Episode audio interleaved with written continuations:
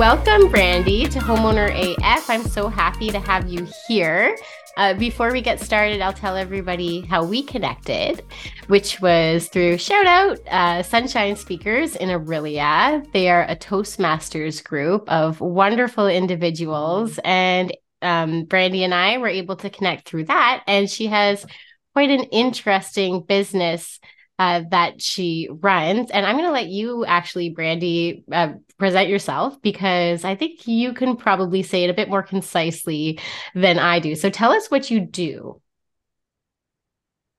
First off, thank you for having me on the show. I am super excited to be here and love the shout out to Toastmasters. Highly recommend it to anyone. Our business is rent to own. So my company is called Sprout Properties. We're helping people across Canada who are getting turned down by banks. We're helping them transition from homeowners to renters, or oh, other way around, from renters to homeowners. My goodness. So anything from people who don't quite have enough of a down payment saved, but they want to get into a home now. So we've had lots of people that their landlords have decided to sell their home and they were saving for home ownership but maybe aren't quite there and they don't want to continuously do moves or they're just tired of being told hey you have to move and they they want their own home. Or if they have some credit issues we help them improve their credit score or create a credit score if they don't have any credit in order to qualify for a traditional mortgage in the future. So we help people if it takes around 2 to 4 years if we think we can help them within that time frame we'll help transition them. So they'll be able to go out and pick their home live in it and then do the work to be able to qualify for a traditional mortgage with the support of our team. Amazing. Amazing. So brandy you said that you guys are canada wide can you list a couple of the municipalities that you have properties in? We are as far west right now as alberta edmonton and calgary and we are right out to the east coast in St. John's, Newfoundland. Wow, that is incredible. Very cool. Um, so, rent to own, I was completely unfamiliar with it when I first met you. And actually, as soon as I met you online, I Googled your company and I thought it was so interesting and I wanted to learn more. But before we get into that, I want to know how you arrived at rent to own as a business model. Um, what drew you to real estate and also to this specific um, way of investing?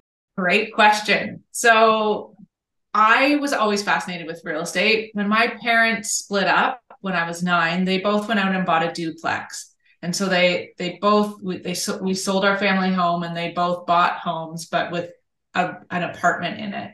And that's how they were able to balance those increased expenses individually.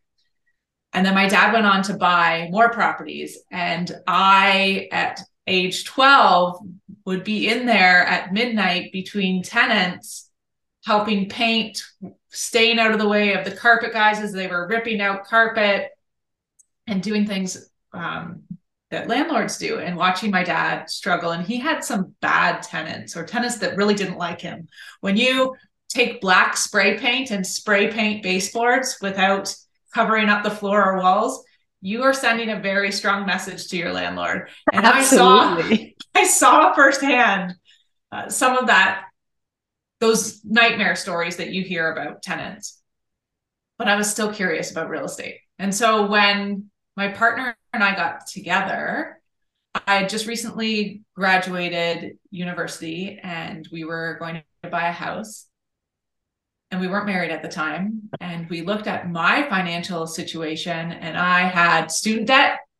I had a brand new car loan and I was new in a job. So I had full time employment, but I didn't have two years experience. And I was a huge liability. The mortgage so agent the mortgage agent in me is cringing a little bit. right. A bank wouldn't even give me a $5,000 unsecured line of credit. And so my partner, who's now my husband, and my business partner, we bought a house using just his mortgage qualifications. And so that was a really interesting point for me because I had done all the right things and went to school, got the good job, but nobody had taught me financial education. So nobody taught me don't buy the brand new car. I thought I deserved it. I had finished university, I'd got a great job. I, I finally deserved to drive something that's not a clunker. And I went out and bought myself something brand new, not knowing anything about mortgages at that time. So we get our mortgage, or my my partner gets the mortgage and we look at i'm looking at the paperwork of that 25 years like after year one you'll owe this much money all the way to 25 years and i'm looking at his paycheck and my paycheck and i thought something's not right here. So we start working. We realize we are kind of living paycheck to paycheck. We're paying down some of our house but i want a little bit more. And so i tried multi-level marketing. I was given a dvd on Robert Kiyosaki, and he was talking about how multi level marketing is a great entrepreneurial adventure. And, you know, Big Brother, that everything seems to be connected to your devices. Well, I swear all of a sudden, all this rich dad, poor dad, Robert Kiyosaki stuff started coming to me.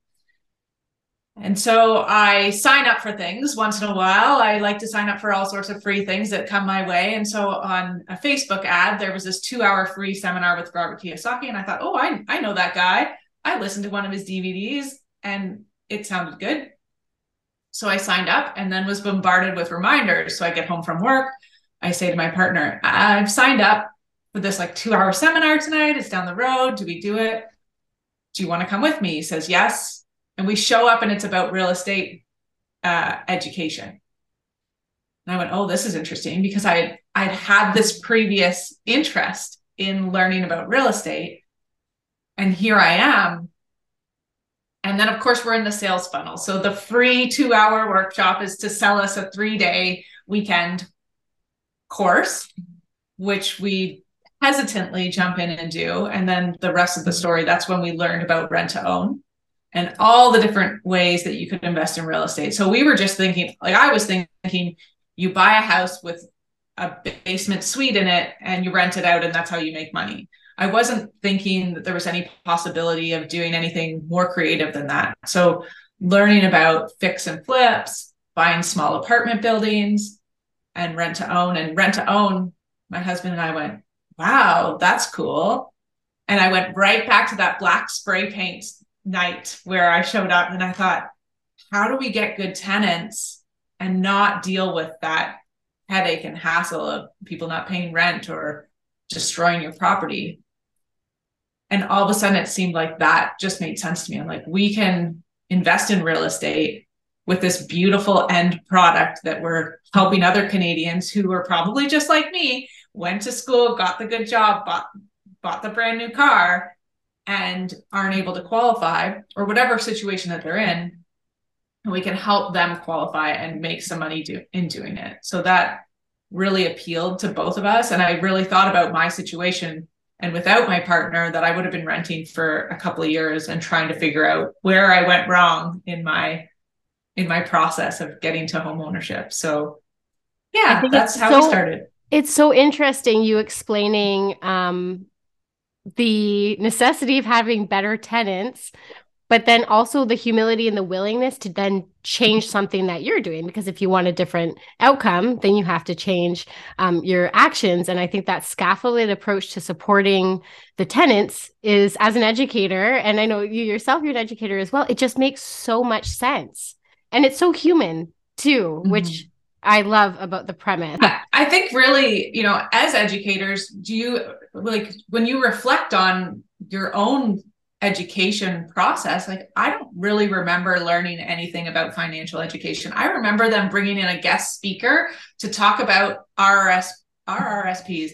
And I think it was some salesperson from a bank that actually came in and spoke to us about investing in RRSPs, but that's the only financial education that I remember receiving. And for a young person, that seems so far away. And even going into a bank, even I feel um, when I go into a bank by myself, I feel a little uncomfortable. So I think that representation is really important when we're talking, especially to kiddos, young kids, about mm-hmm. um, financial literacy. And I was actually doing a podcast with another guest, a realtor, and she's um, goes into schools and speaks by, about financial literacy from young kids all the way up to their parents. And I think that approach, because there's then an actionable step. The um, I think that approach is so much more effective rather than saying, oh, talking about money as if it's this thing that's above us that we don't actually have right now.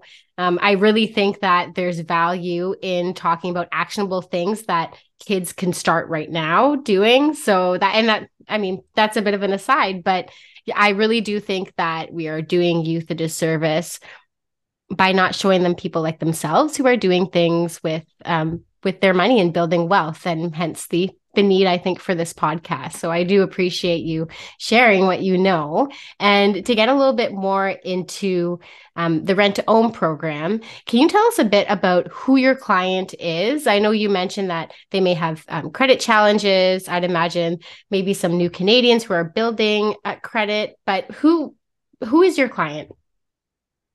Our clients are very diverse from young people in their 20s to people in their 50s with all sorts of different life circumstances. So a young couple like we have some young couples in our program that were in the middle of the pandemic living in their parents basement and said whoa we need to get out of here now and a lot of them were watching their friends buy houses and said hey how come we can't buy like what are we doing wrong and you may not know, have generational wealth Unfortunately, right. that's probably the only thing that is a miss for you. Yeah. So yeah, not you know parents who can't afford to give them that that down payment, or a, one of them was in a contract position, so that was negatively impacting their ability. So even their though their salary was quite high because they weren't that long in a contract position. Another one was an entrepreneur who was re- making good money, but writing off a lot of it. So therefore it looks like you're not making good money. So then that's a conversation with um, the accountant. involving the accountant and just looking at so how how can we do this for the next few years so that you can show more money on the books? And some people don't want to do that because they don't want to pay the government money. And then we just say okay well if you pay this amount of money then you're going to be able to qualify for a mortgage. And then you know you can for the next couple of years just use that same laptop and that same vehicle and those things and then you can replace them later on after you're in your home and you need some more business write-off so having some of those different conversations with young people um, small business owners again of all ages people who are divorced their family structure looks different. Uh, we have helped people who tried something during the pandemic and then it didn't work and they had to sell their house and go back to working for somebody. So they went out and bridged out into entrepreneurship at probably the worst time. And um, a lovely couple who then had to get themselves out of trouble sold their house helped their daughter who was in a bit of financial trouble too and then moved provinces. So we we're seeing a lot of that too where people are moving cities or provinces. They're saying you know what housing affordability in this city is just it's never going to be we're never going to make enough income based on the prices in cities like Toronto and Vancouver. And we're seeing people move to different cities and different provinces and saying okay we want a home and we're going to do rent to own and get started right now. So yeah so, lots of different options that's really interesting. So, pretty much anybody who's having some challenges becoming a homeowner for a variety of reasons. So, I'm going to ask you a question, a kind of chicken egg question. Do you folks source the property and then source the tenant, or do you find the tenant and they find their own property, or does it work a completely different way? We are people first. Love so that. We, we are people first. We find the people so sometimes that's hard because people don't know that rent to own exists. They don't know that we exist. So we've been busy trying to build our brand and get our names out there so that people can find us when they've heard no from the bank. And then we give people as much as we can of the home buyer experience as possible while they're in our program. So they're going out with a realtor, they're setting their parameters. We work with mortgage brokers to work backwards to determine okay, so in my case, it would be pay off your student loan, you know, pay off that car or sell that car and buy a car cash if you can. Uh, make sure you don't have any credit debt, whatever the reason it, whatever it is that they are missing for traditional lending. We kind of work backwards and give them a plan, and then we send them out shopping within their price range. They pick the home, they pay for the home inspection, and now they only have to pay for the home inspection once, and that's at this point because in two to three years, typically, they're going to buy the house off us. And at that point, they know all the little you know intricacies of the home. There's no surprises there because they've been living there for a couple of years. So that is one expense for them. And then they're paying utilities maintenance and repair just like you would as a homeowner they've got our team with them so we're using expert home inspectors we're reviewing the home inspection for them so this is really great as a first time home buyer too because as a first time home buyer you have no idea and like every profession not all realtors are built the same. Not all home inspectors are built the same. So we have almost 10 years of experience in rent to own now. And we're working with a team of professionals that we know are going to look after our tenant buyers, making sure that they get a great home and we reduce any risks of them buying a home that's going to be a money pit with the home inspection.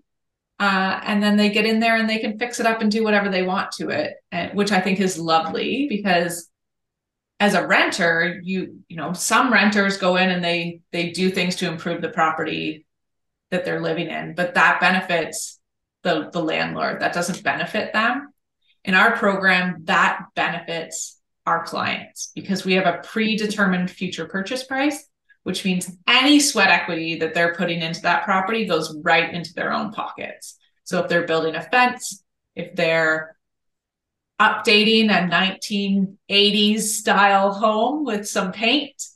Um, anything that they do to improve that home is going to increase the value of the home for them because they have a predetermined purchase price. And it makes it theirs, right? And it, it makes it, it theirs, yes. In a way that you can't when renting. I know that that for me when I bought my first home that was a huge mindset shift that kind of the thought of making do for now as opposed to the thought of building for the future and that then it really translates into all areas of your life so i think that that's a that's a real gift um, that your clients get to enjoy that while they're working towards home ownership too. And i think that the way you folks um, are finding the properties and finding the tenants i think that that is a beautiful model so that you're you're really matching somebody with something that they want.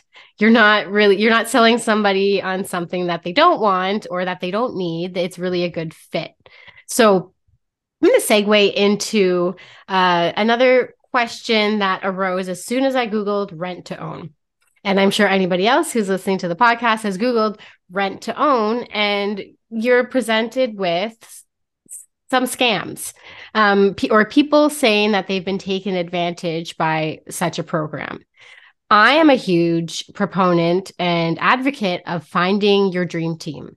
So I think that working with anybody in the finance or real estate space, because it is a huge investment, probably the biggest one you will ever make, you need to ask questions, and not everybody you meet is going to be your person.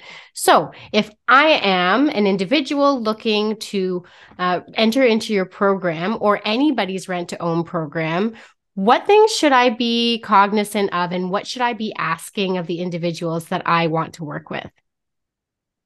Great question. And kind of leading into what I said about other professions that not all, you know, not all realtors are created equal, not all rent to own companies are created equal. And I think that's uh, definitely was one of our concerns with starting our business is how do we create a great name and a great brand that people can trust when there are companies that maybe operate a little differently out there in the market.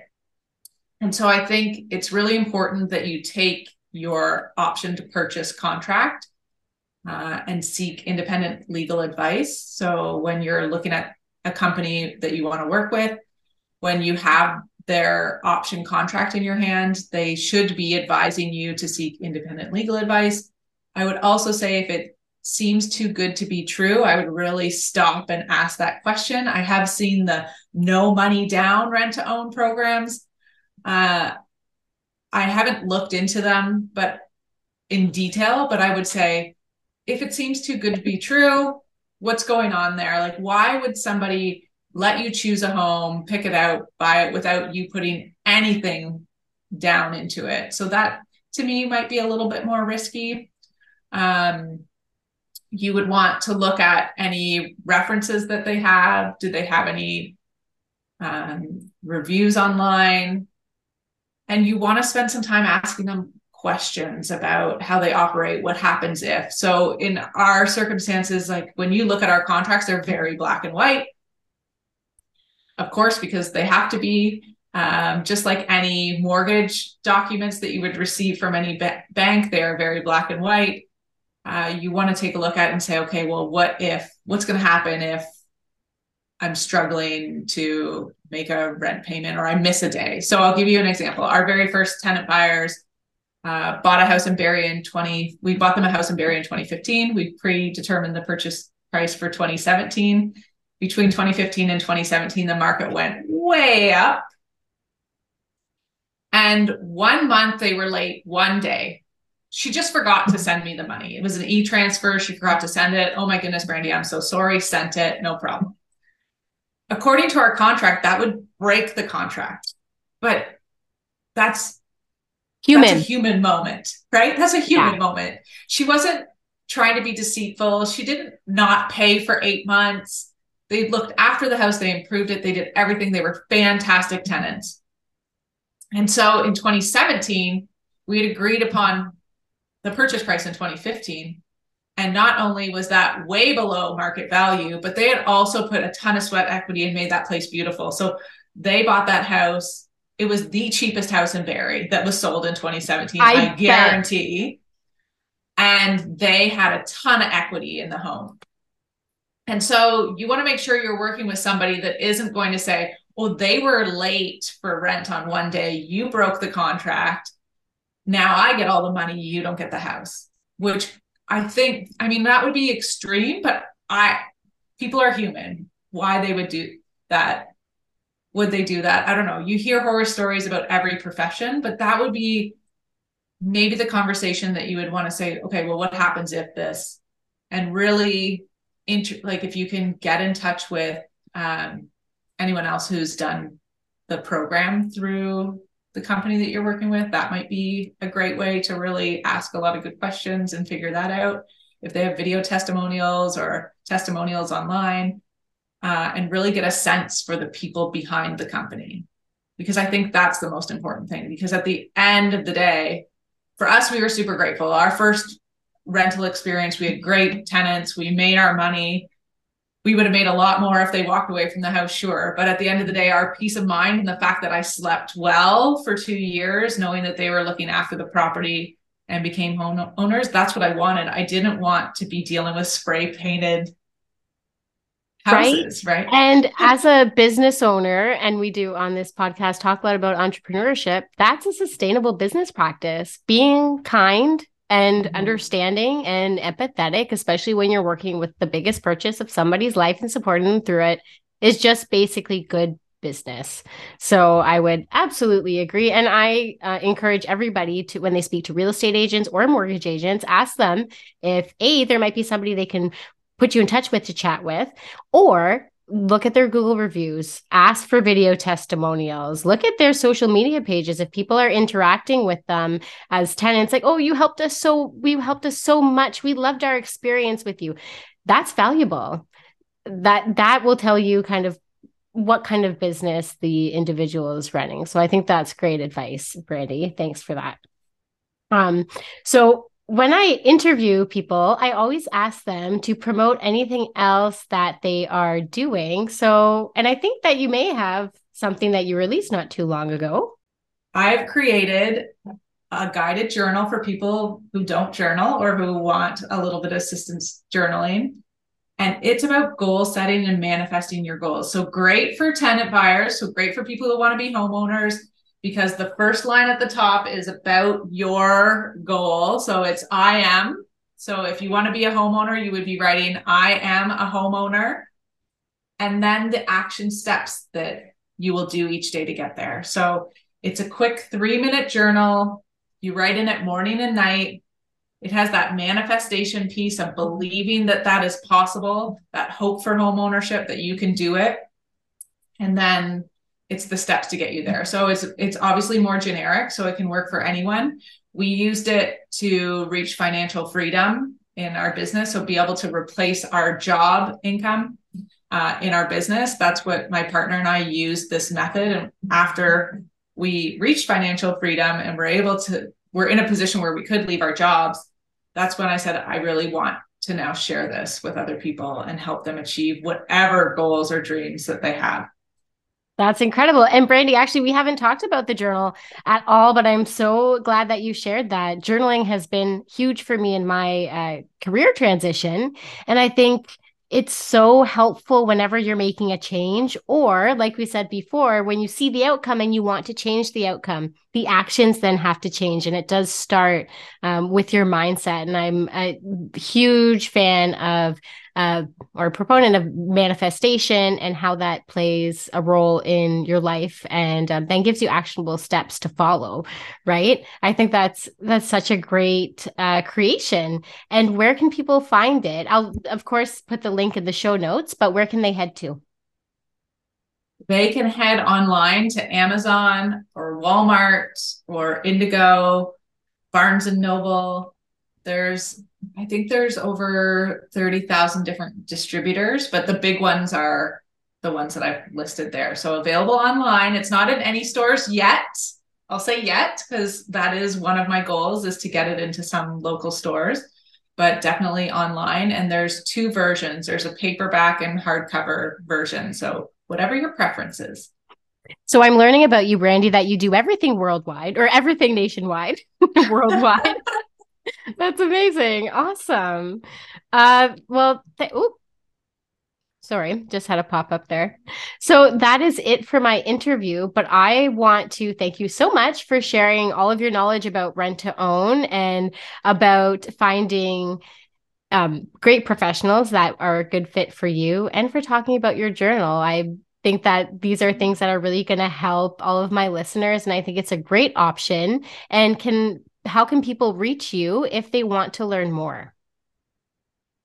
Ooh, um, on our website would be a great place to start. So that's Sprout Properties. So www.sproutproperties.ca. We are all over social media. So if you're a TikTok fan, you can find Sprout Properties on TikTok. If you like Instagram, Facebook, Twitter, we are on all those social media platforms.